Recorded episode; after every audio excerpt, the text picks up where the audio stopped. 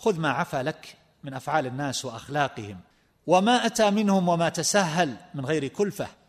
ولا تدقق ولا تنقر ولا تبحث ولا تستقصي ولا تجهد الناس ولا تشق عليهم في أداء هذه الحقوق. خذي العفو مني تستديمي مودتي ولا تنطقي في سورتي حين أغضب. خذ ما تيسر ما أمكن حينما تعاشر الناس وتصاحبهم. لا تطالبهم بالكمال لا تطالب بالمثالية لا تكلفهم بما يشق عليهم. تجاوز عن أخطائهم عن ضعفهم فاعف عنهم. لا بد من العفو. استغفر لهم. شاورهم في الأمر.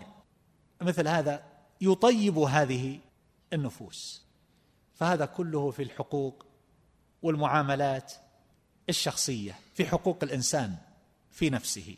لا في الواجبات الشرعية ولا فيما يتصل بالعقائد. وبهذا أيها الأحبة تمضي الحياة لينة سهلة طيبة. يسعد فيها الإنسان هو اولا ثم يسعد من حوله. لأن الإغضاء عن الضعف البشري العطف على هؤلاء السماحه معهم هذا خلق يتخلق به الكبار. تتخلق به النفوس العظيمة النفوس التي تترفع عن الصغائر والدنايا والمحقرات.